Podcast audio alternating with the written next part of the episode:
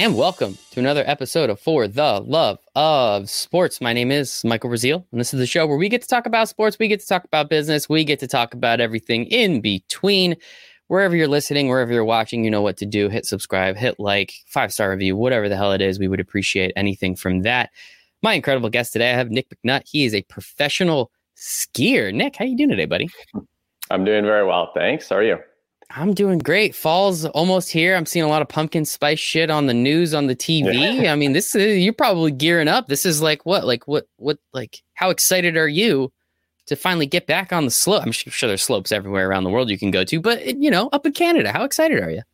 Yeah, it's this time of year is always fun because it's kind of, you feel the cold coming and you feel the weather changing. Like every day it gets darker 5 minutes earlier, 10 minutes earlier. You can just tell it's about to happen, but we're kind of currently in like a bit of a summer pattern here right now, which is nice. Still getting out biking and climbing and stuff for the short term, but it's going to change pretty quick.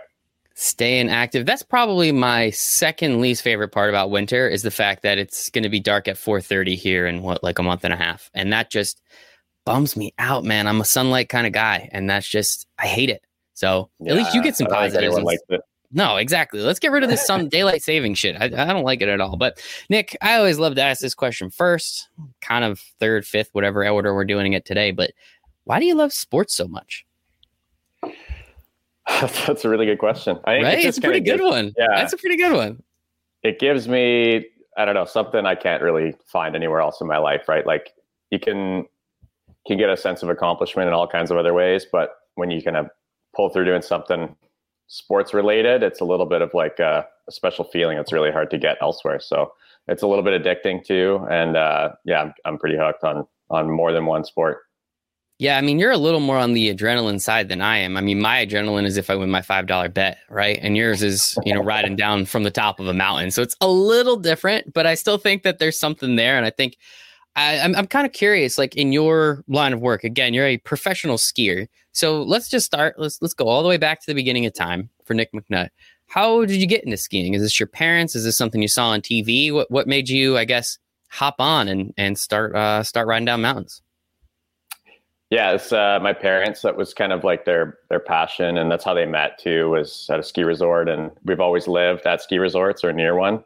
And that was kind of what we did as a family, you know, every weekend. And I grew up actually having access to like night skiing. So after school, go ski as well. And I was in like a little race program when I was young, and spent some time snowboarding after I stopped racing at like 12. I snowboarded for a little while, and then the skis got kind of better again. And I went back to skiing, and that's just kind of been like a constant in my life.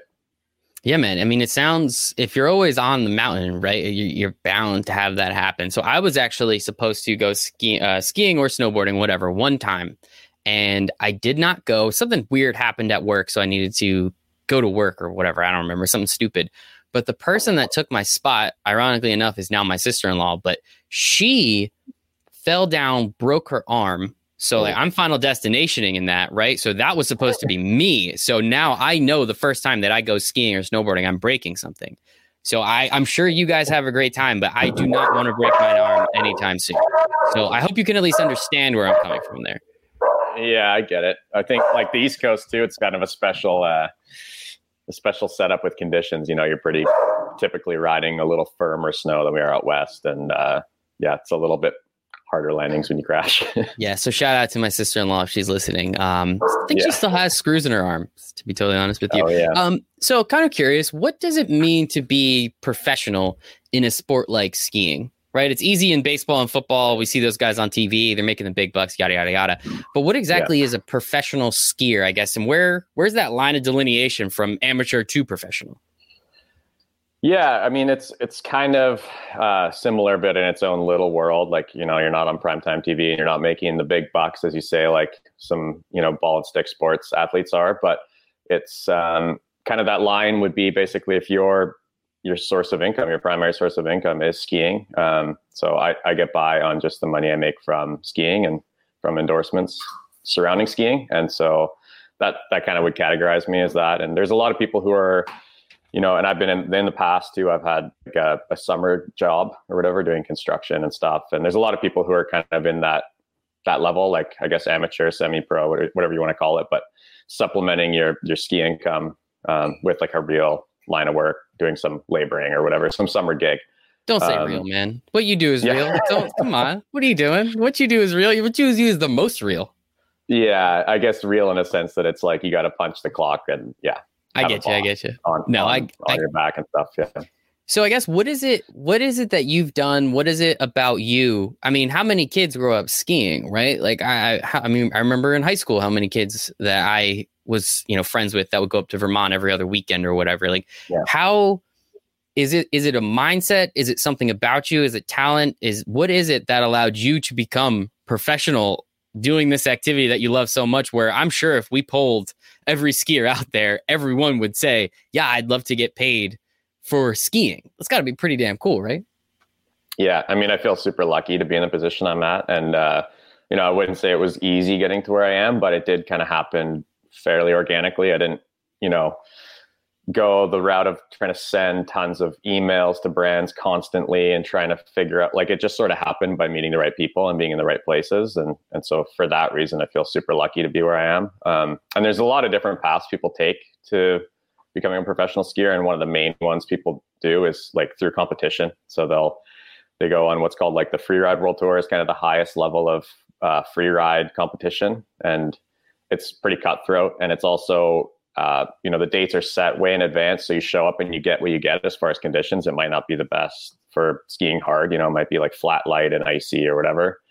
But there's a lot of people who've made it that way, and it's not an easy path. And then there's also like kind of the freestyle aspect of it too, which a lot of people, like what you might see on TV if you tune into the Olympic skiing and stuff, it's like slope style and half pipe, like big air, that kind of stuff. A lot of people kind of do that and then progress into like a soft retirement from doing that, like kind of younger version of a pro skier, and move on to like a backcountry kind of mentality and being in the bigger mountains rather than a terrain park. And I got super fortunate just filming with my friends, going out into the backcountry, and I had one dedicated friend who was a cinematographer, and he wanted to make a career doing that as well. And our video ended up in the hands of the guys at TGR, Teton Gravity. They had this contest that was kind of like a winner take all, submit your best edit, and they were basically, it was a talent scouting kind of a contest. And they liked what they saw. I didn't end up winning the contest. It was kind of like a peer voted system, but they liked what they saw, and they ended up hiring him as a cinematographer, and they brought me on as a skier, and they helped align with some of the brands I'm with today. That is awesome, man. Like so you said you're very lucky. I personally don't believe in luck. I think you've done a lot of hard work, and you were in the right place at the right time. As you said, I believe that's not luck. I think a lot of people could have sat on their couch. Instead, you were where you needed to be. So that's just like a personal philosophy of mine. But I think it's just awesome that you can even do that with one of your friends, right? Like, how cool is that? His dream is to shoot video for a living. It's got to be a freaking, I can't do that. I wish I could. I have friends that do that, and I love everything they do. I'm super, not jealous, very envious of their skill set. They obviously worked very hard at that as well. Shout out my buddy Jim. But that's got to be so cool that you get to do something like that with a friend of yours. I mean, do you guys just kind of like call each other up, text each other every once in a while, like shake each other? Like, dude, we're literally doing what we wanted to do for our living.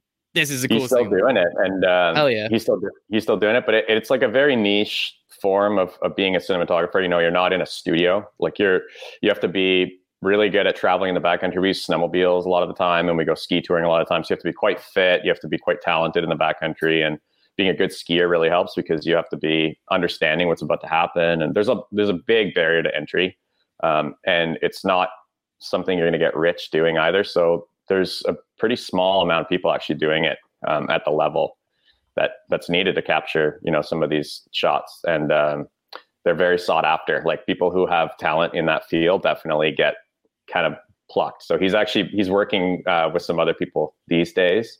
He's kind of been, a few years in a row working with another ski film company, but there's kind of always work popping up, and these guys are like in kind of high demand during that little window in the winter. And then, they do whatever else in the summer. Some of them shoot wedding stuff or whatever. There's lots of other cinematography work that's a little bit more pedestrian, I guess, but it's it's kind of a niche thing. So when people get known in that space, they're definitely sought after. Still super, super cool, man. I think that's absolutely fantastic. And I guess from your perspective, right, like, it must have been so awesome to have this company like Teton come up to you and say, "Hey, we want to pay you money to ride for us. So I guess I'm kind of curious, like, especially those first few deals. You even have a deal with North Face right now. Obviously, everybody and their girlfriend wears a North Face, right? Yeah. I guess, like, how do you look at these deals? How do you know if something is authentic to you? How do you know if this is the right opportunity? Is it, especially in the beginning to now, I'm sure you've matured and grown in that space, but let's start at the beginning of that business side of it. Was it just, you're willing to give me money, I'll literally do anything you want? Like, how did you start to have those negotiations and conversations just with yourself about some of these brands that were asking these questions? Yeah, well, to clear it up at the start, they said that like Teton Gravity Research, they're a film production company, and so they're not actually paying people who that are in their films. Essentially, they're sort of like the distributor, like the production company. And so what happens is, like, the brands that the skiers in the film are affiliated with end up sponsoring the film and paying for the production costs and stuff. So they're sort of like a middle. Between like us and the brand, they are the people who showcase us for the brand. And so, it's cool. It's like a little bit of a weird situation, but yeah, you would think that it's like being in a Hollywood film where like an actor would get paid, but it's not quite set up that way. It's a little bit different. But yeah, it started with just like really being kind of like a ski bum, I guess, doing that stuff when I was young and just trying to scrape by. And, I was pretty hard on my equipment. And so like anyone willing to give me free ski equipment at the beginning, that was kind of like a no-brainer. To you don't say no to free skis. For at that time too, it was not really like this social media kind of stuff wasn't really like as big of an influence for the contracts and things, but it was sort of a snowball effect, like just meeting the right people and eventually getting kind of paid to do it rather than just getting like free equipment or whatever, came through exposure that I had with TGR, like with those guys. That first season that they had that contest and they wanted to bring me on, they wanted to align me with a brand at least that they worked with. So they essentially could, get the money that they needed to be able to shoot me, to be able to feature, because it's expensive shooting these ski films, right? Like you're paying cinematographers and you're traveling and everything. So so I ended up getting aligned with Atomic Skis, and I'm still with them today. And it was a no-brainer from the get-go because it's a company that I've always admired and always thought that they were, they make the best equipment in my opinion. And so I'm thrilled to be there still. These other brands I've worked with, the North Face, and there's a handful of them, and some have come and gone over the years, but it's always been companies that I really believe in. Like I don't try to promote anything that I'm not actually happy to stand behind, and because it would be an awkward place to be in, right? If you're promoting a crappy product that you don't actually use ever, or you don't believe in, right? And having like an intimate knowledge of the product and being able to answer questions from people when they ask, or people just seeing you in public with that stuff and you're happy to be using it all the time. Like that kind of stuff just makes sense to me. And so that's kind of first and foremost before any kind of dollar amount negotiation type of stuff happens. But a lot of these relationships get built up slowly over the years. And as you become more recognized and more affiliated with that brand, just by your name, like people know that I ski on Atomic Skis, and that's that way because I've been skiing with them for so long. If I were to change brands, that would be a lot of people would see my name and think that I still ski on Atomic Skis. So the dollar amounts there and stuff would be different depending on, longevity of some of these relationships and everything. And it's a pretty complicated landscape, but at the end of the day, it's products that I believe in and stuff that I want to stand behind. And that's kind of like the priority. Shout out for you having morals, man. That's really awesome. Happy to hear it. No, in all sincerity though, I mean, it's an interesting landscape. I actually worked with some skiers and some snowboarders back in the day, a lot of Olympic athletes, to help them with these types of things on the sponsorship and the endorsement side. And it's one of those things where, I mean, like, there are so many athletes like yourself that, they haven't hit it big yet, right? They don't have the however many thousands of followers you do on Instagram. Make sure to follow Nick on Instagram. We'll get that a little later in the show. Don't worry. But it's one of those things where it's kind of difficult, right? Have you ever been, especially in the beginning, right? As you said, just kind of bumming around, just kind of scraping by. Were there ever we don't have to name the brands, but were there ever any like conversations that you had that's just like, dude, I do not like your product. Like, I appreciate you guys liking me, but this is just not something that I'm comfortable with. Yeah, it's happened. And there's like all kinds of different levels of what you would call sponsorship, right? Like there's your 15-year-old teenage kid who's got his first free pair of skis and he considers himself a pro skier and he's sponsored and whatever, and that's great, but it's not until you start actually getting paid enough that you realize this is going to be like your livelihood and your career path, rather than just sort of like getting free equipment to do a pastime. That's when you really start to figure out like what's important. And yeah, I think having a good product is like, because for me, like to ski at the level that I want to, I don't want to be on equipment that I know is second tier. I don't want to be, sort of hindering myself in the backcountry by using stuff that I don't think is the best. And so it's really easy for me to be proud of who I'm riding for. And you brought up the social media aspect of it, right? You started skiing before a lot of this really started to blow up. Yeah. Instagram. I think I remember I started an Instagram account in like 2013-ish. And I think I was kind of like a little later to the game, right? And, you again have a huge following on Instagram. But like, I guess, how do you make sure that these types of things align with not just you, but the community that you've built, right? You have over 50,000 people that follow you and like you and appreciate you for you. How do you cultivate that community? Because I think that's the hardest part, right? Everyone can take really cool pictures on a mountain, maybe not to the quite the effect that you guys get. Again, we'll get Nick's Instagram later. I need to tease somewhere in there, right? I got to keep people hanging around. But what like how were you able to create this community and keep them as engaged as they are to then allow you and allow the North Face to say, not only do we appreciate you loving our products, dude, we love your social media too, and we want to make sure that those people can see how much you love our products. Yeah. Instagram was funny. I kind of, same as you, I started around maybe a little bit earlier than that, but I can't even remember. I ended up getting the app as like a photo editing. Nice. Like that's awesome. Or something like, and I didn't really realize that there was like a social, like, yeah, this was all like the filters. Remember all the filters people used to use? Don't even use them. Yeah. So I had the username and I had signed up, and then I hadn't posted, I think. And then at some point it was like, checked back in and went to go make an account. It was like, oh, your email already has an, whatever. I had already had an account for maybe a year or 2 years or something. And I had, a few hundred followers or something, which was nothing. But like early in those days, like it was quite easy to build a following. I feel like, it's gotten a little bit harder now with just the amount of options, the amount of places your eyes can go on that app. But early in the game, I guess I kind of did take advantage of it, and maybe it wasn't like totally on purpose, but having a fair bit of success, I guess, in like 2013, 2014, like as Instagram was really ramping up, I kind of had like my most successful kind of snowball career building seasons. Yeah, I see what you did there. So, very nice. Yeah, very nice. Yeah, I guess snowball. And so I guess it just like coincided with that time in Instagram, right? And so I ended up, I guess, taking advantage of it by default in some way. And it was, and now, now the community I have on there, I think the people that follow me generally are all, enthusiasts of some kind, whether they're big skiers or sometimes snowboarders or maybe rock climbers and mountain bikers or whatever, or just like photos of mountain landscapes or whatever it is. And so I feel like it is an authentic following, and there is value there, right? Like brands are seeing that there is value to having like an authentic audience and having like a place that you can tap into that's a real, you're getting like mostly people that are like mostly born between like 1985 and 2005 or something. Like you're kind of that demographic that can really pinpoint what it is that I have, and there is some value there. So I think it's really cool to be able to be a voice that people can follow.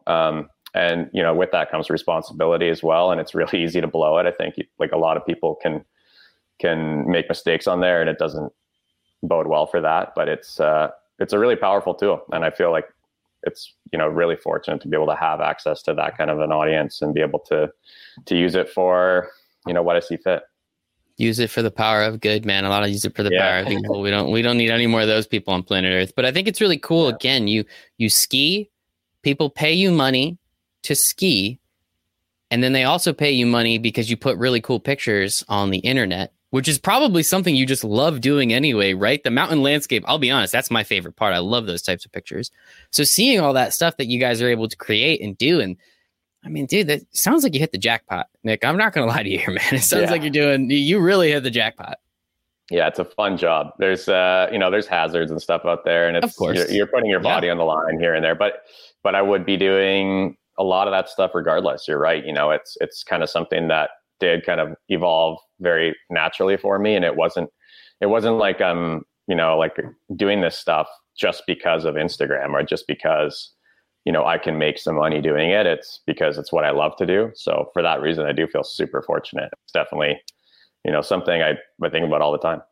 When did you, or when the first time you heard the word influencer, like when did you connect that with yourself at all? Because I'll be honest, I hate that word. No offense to you or anybody that does it. I think I'm just a little jealous, right? But like, when did you realize like, oh, brands are starting to reach out and they're in my DMs asking me to just post? What? Like how, when did you, I guess, put two and two together and realize that you were an influencer?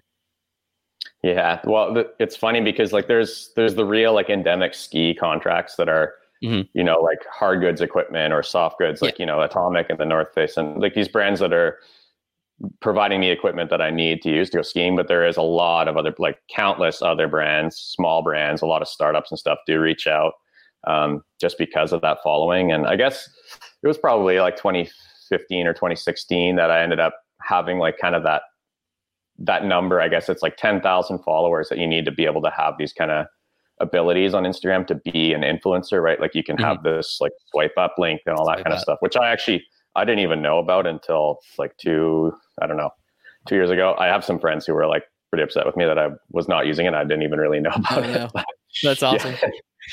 But yeah, there's been brands in the past I've worked with that were, you know, outside of what I would say is like endemic skiing brands. And they basically had a contract written up that was exclusively like Instagram based. And they didn't, you know, maybe even care how much, you know, ski endemic media coverage I had, right? Like they weren't too fussed if I was in the ski film or in the magazines, or like if you appear on the cover of some magazine or something like that was kind of not really what they were looking at. They were looking at the Instagram and the performance of the Instagram. So that was, like 2015 or something, maybe 2016. I realized that this is like, you know, I could, I guess, be classified as an influencer, but in a weird way, it's like, it's not like, it's a very broad term, right? It describes anyone who has enough of a following to be called an influencer. So it's kind of a funny thing. It is an interesting term. I mean, anybody's an influencer, right? If I tell my buddy to go, hey man, I got this product, you should go check it out. Like technically speaking, I guess you could call me an influencer. Again, I think I'm just jealous, but I think it really more just comes down to, you know, your ability to monetize that audience in an authentic way. We've been talking about kind of for the last 20 minutes now, like you seem like a very authentic guy. And one of the brands that you do work with, PlantX, talk to me about them because they do some really interesting stuff. I know it's all plant-based food and products, right? So I guess tell me a little bit about your journey in the plant-based side of the world before I guess we get into PlantX and why they're, you know, they've been the brand for you. Yeah. You know, it happened like same thing. It happened kind of slowly, organically. It wasn't really something that I made a conscious decision to do. And I would say 10 or so years ago, I just started eating a little bit less meat and a little bit more of like a plant-based diet, just slowly. But it wasn't ever like a decision that I made, right? It was more just like meatless Mondays. Like, that's a fun one. Yeah, everybody could do that.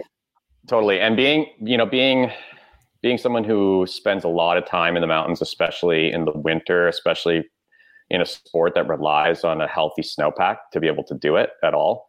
And, you know, being relatively young, it's crazy what I've seen just in my lifetime and just in my experience in the mountains. And it's so blatantly obvious. And you see it, I think, in the glaciated terrain more than you might see it almost anywhere else in the world, you know, aside from maybe places that are like on fire or having these like wild hurricanes. Or so having like this kind of firsthand look at climate change and being like directly affected as far as like, you know, trivial compared to some people who live in like low-lying areas and have these storms hitting them. But, you know, having way less reliable snow conditions, way more crazy temperature fluctuations and like way higher winds all the time and crazy heat waves in the middle of winter and stuff, like just seeing that happen, it's pretty clear that like anything that you can do as an individual to try and limit your impact is, you know, it's beneficial. Like, why not? Right. And Another good reason to do it is that you just honestly will feel better if you eat less animal products. Like it's true. It's a really easy thing to feel if you do it for a little while. You know, if you just have one meal a week, maybe that's vegetarian or vegan, you might not feel it as much, but as soon as you start doing it pretty regularly, it's like when you eat animal products after not eating them for a little while, it bogs you down. It makes you feel like lethargic, and you feel like almost a little swollen. Like it feels like your body just slows down. So there's a couple reasons that I started doing it, and it was, never really a conscious decision to like cold turkey stop doing it. It was more like, okay, I'm going to stop buying, meat products. Like I'm not going to shop in the meat department at the grocery store. Like that was a pretty easy first step. And like if I was eating out or I was at a friend's house for dinner, or I was being served meat or something, I wouldn't turn it down. Going out for dinner, maybe I would get something that had meat in it. It was kind of like a treat that way, right? It wasn't something that was like a staple of my every single meal. And, it evolved from there to the point where, now I eat like a mostly plant-based diet, and it's not really something that you have to put a lot of pressure on yourself to do. It's something you'll feel the effects of naturally. And the more you do it, the more you feel like it benefits you. And at the same time, it's going to benefit, the planet. So I think both of those are pretty great reasons, right? Shout out to you being a good person. Again, I think that's pretty important. Understanding, hey, man, if I could do literally anything to help this beautiful planet of ours, let's just do one thing. It can't possibly be that hard. So I think that's absolutely fantastic. And then, as you said, it's made you feel better. Now, I'm kind of curious, like after you really kind of realize, like, okay, like I'm not. Turns out I really don't eat meat anymore. Like, at what point did you, as you said, your body felt better? But you kind of only gave me the negatives of when you eat meat. What are some of the positives that you felt because you stopped eating meat? Right? Like, as you said, you eat meat, like anytime you eat it, you feel bogged down, you feel this. Like, What have you noticed since you've essentially stopped eating meat and have gone to this type of diet? Like, what are some of the positives that come with that? Because I'm all about positivity, Nick. I think the first like really obvious one is that you're just going to have more energy, like just generally throughout your day. Like, you're not going to be as tired later on in the day as you would be otherwise. You're just going to have a little bit more of like it's a higher octane fuel, right? Like you're going to have more energy. So you feel that right out of the gate. And recovery time, like if you have a big day and you've been fueled by plant-based products that whole time and your recovery food is plant-based and all of that, like your recovery time is just going to triple, quadruple. Like you're coming back like nothing. So those are like the really obvious ones that you'll see right away. But I mean, there's all kinds of scientific studies and stuff about the long-term health effects, and that stuff's a little bit harder to pinpoint, like as a feeling inside of you. It'll be like, when you're 50, 60, like you're going to be healthier than some of your friends maybe who didn't make those decisions. But right out of the gate, you're going to be like higher energy, and your recovery time from like high output activity is just going to be way quicker. That's really interesting. I don't do enough activity, I don't think, to get there, but it sounds like something that I should at least try. So I appreciate you there. Maybe you'll want to do more activity. Maybe. If you've got more energy, right? That's look at that. Hey, man, I eat my salad every day for lunch. I have a salad every single day for lunch. Sometimes I would say like two nights a week, I do not eat meat. Right? Like some pasta, or maybe like substituting chickpeas, like a chickpea taco. Turns out it's absolutely delicious. So sometimes we eat those as well to kind of just spice things up a little bit. No pun intended there. But I guess so then with that, PlantX, this brand comes along. Is this something, and I'm kind of curious of the origin. Is this a brand that you were using and you found, and then you reached out, you're like, hey guys, I don't know if you heard about me, I'm pretty big deal. Or was it kind of the other way around? Like how did this particular deal come about? So it's funny. Like I live in Squamish, BC, which it's actually like one of their slogans for the longest time has been like outdoor recreation capital of Canada. It's a really good place to be for someone like me. Like Whistler, the ski resort in Whistler is 45 minutes away. You've got a gondola in town that can take you to the Alpine. It's kind of like the best place to go rock climbing in Canada, arguably, and maybe even one of the best in North America. Mountain biking, it's like world class. Kite surfing, everything, right? So there's a pretty big demographic of young athletic people who are trying to take care of themselves and stuff, and PlantX just opened their first store in Squamish. So it's been really exciting because we don't really have, like, we have kind of the chain grocery stores here, but it's it's difficult to find some of those niche products. Like everyone carries like, you know, the Eaves, like meat alternative stuff that you might see everywhere, right? Mm-hmm. There's a few brands that are like kind of commonplace in these big chain stores, but a lot of that kind of niche stuff that's harder to find and honestly a lot better tasting, a lot better for you, better ingredients, all that. PlantX carries that stuff. And so it was just a matter of meeting Sean, the founder, who was in town for a drink, and we got to talking, and it just seemed like a pretty perfect alignment, you know. And there's another athlete in town, my friend Remy Metallier. He's a mountain biker, incredible mountain biker, and he's done the same. He's aligned with them as well. And so having like a couple of local athletes to Squamish who can try and promote the store and grow awareness around the store, and just as a whole, right, the online experience, if you don't have access to the store firsthand, to go in person. And yeah, it just makes total sense, us both being here in this outdoor recreation place and having like a winter and a summer athlete kind of helping promote the brand. That does help, especially in Canada. Winter, I hear, is pretty long up there. So shout out you guys for enduring that for us. But I think it's really awesome, man. Again, it's something that aligns with you, as we've been talking about. You're extremely authentic. Obviously, you like the products, because as you've been talking about this whole time, you're not going to use the products unless you actually like them. I guess, what is it about? I mean, as you said, there's the online opportunity. So if anyone's interested, they can hop online and buy some stuff. I guess, what is it about the products that make it so much more, not more better? What makes them so much better? What is it about PlantX? What are they doing? I'm sure you have intimate knowledge of the brand at this point. What are they doing that you just really do believe in the vision and the mission of the company?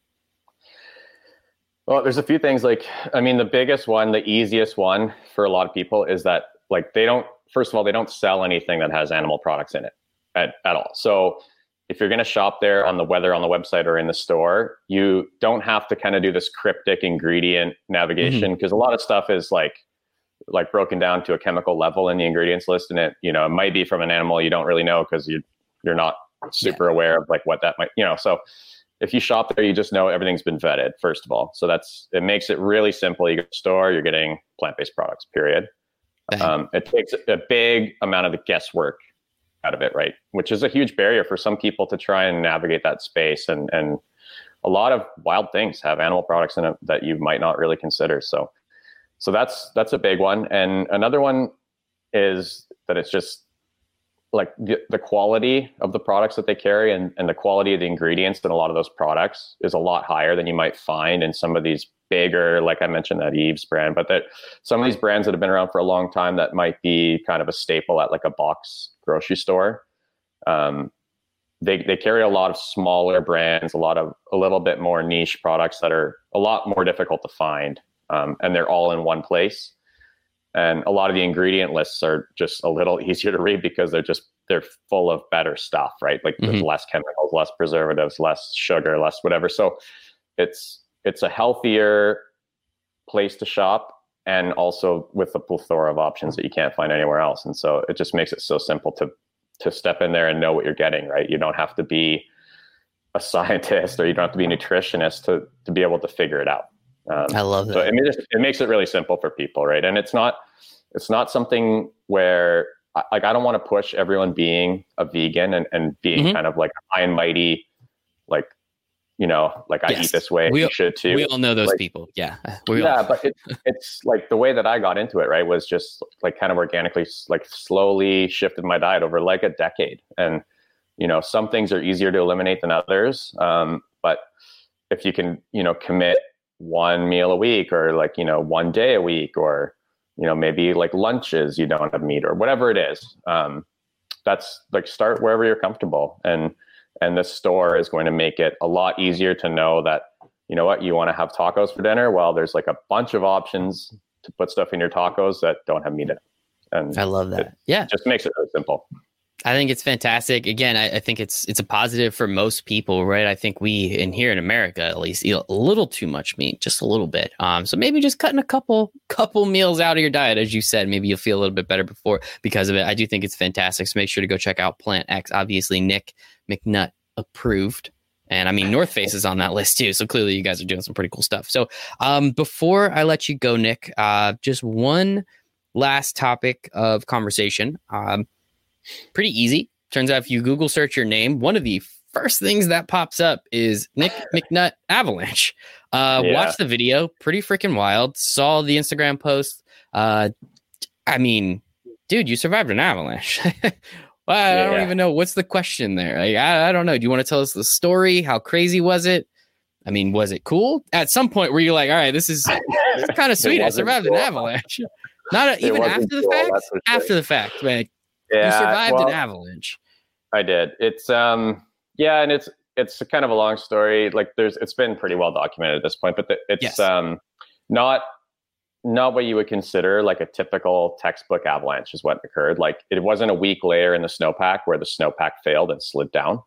This was like, I was skiing what we call pillows, which is basically like a kind of a boulder field that has all these like kind of isolated snow mushrooms all down it. So it's almost like a staircase of like you're hitting like cliffs repeatedly over and over and over.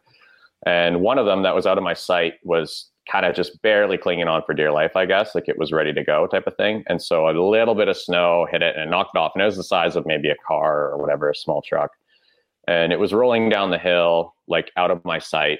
And I skied down further. There's a video of it, but I skied down further and I ended up right in front of the path of it. And from my point of view, it looked like just a little powder cloud, which is typical and I was expecting. But underneath the little powder cloud was like big blocks of ice. And so it ended up raking me through some trees and I shattered my arm. I had some internal trauma and stuff, but I was stuffed down into the snow and then, you know, the debris filled over me. And one of the main reasons why I went pretty viral and people are talking about it is because I was wearing this avalanche transceiver, which is like, for those who don't know, it's basically like our device that allows you to find someone if they're buried in the snow, right? It's a very accurate transmitter locator. So it's something that you can like, imagine Find My Friends on your iPhone, except for like down to like centimeters, right? Like you're talking about like a very, very small area so that you can excavate someone if they're buried. And mine essentially malfunctioned. It turned off. And I was super lucky to have all these people that I was with there that day because they're all highly trained and there's a bunch of them really all watching me. And it wasn't like your textbook avalanche either. Like it wasn't a huge slide path. I could have been anywhere. It was pretty obvious roughly where I was. So long story short, they were able to get me out regardless of not having a transceiver signal, just with their probes, like these long sticks, and dug me out. I was quite deep even, but they got me out of there in like 6 minutes. And the aftermath of that has been like a big conversation in the ski industry about this specific model of transceiver. And it turns out this one has malfunctioned in the past, and I'm not going to go into it too much, brands and models and stuff, but you should definitely look into it. If you're concerned, if you use an avalanche transceiver ever, you should watch the video and do a little bit of research and make sure your model isn't this model, because it's a big issue right now in the ski industry, and it's being dealt with about as poorly as a large brand could deal with it, basically. So, well, that's not great. Shout out again to you for surviving an avalanche. Yeah. I understand it's not like cool, but dude, that's like so freaking cool. You survived an avalanche. That's gotta I feel there's gotta be something. Very fortunate to be alive. Yes. Yep. You should feel that. Absolutely. Yeah. And with the barrier of being buried with an avalanche transceiver signal, even then getting dug out and surviving would be remarkable. But the fact that I was basically buried without a trace and was able to be rescued by my really overly competent friends was pretty miraculous. That's cool too. You have like the best group of friends in the world. Like they literally saved your life. That's awesome too. So again, a lot of positives. I try and give everything to a positive. Hopefully one of the good brands reached out to you. I don't know. They did. I'm your agent. Okay, cool. Aligned with a brand who makes like the gold standard of avalanche transceivers and avalanche equipment. So very proud to be representing them as well. Yeah. That's how business works, baby. That's how business works. Nick, this has been absolutely fantastic. I tease it like 8 or 9 times. I follow you on Instagram. What is your Instagram handle so everybody can see all these awesome pictures and videos? It's just my name, Nick McNutt, NickMcNutt. No, how easy. No cool name, by the way. Cool name. Thanks. The only choice I had, actually. Actually, that's not true. Weird enough, I had a conversation with a gentleman last week or 2 weeks ago that actually changed his last name to a cooler version of his name, but still, whatever. It is what it is. Nick, this has been absolutely fantastic. Shout out PlantX for having you come on, talk a little bit about what you do, why you do it, why you love them, and why you just like have the coolest job in the world, man. Take some awesome pictures, ski on some mountains. Sincerely, dude. Again, you hit the jackpot. It's really all I can say. Well, I agree. I feel super blessed to be where I'm at. So, and yeah, thanks again for having me on, and really great chatting with you. And pleasure is all mine, brother. Enjoy. Yeah, now it's fall. Hopefully you can get some last few runs on the mountain bike in, and then here comes skiing. It won't be long. Can't wait, man. Thanks so much. Yeah, take care.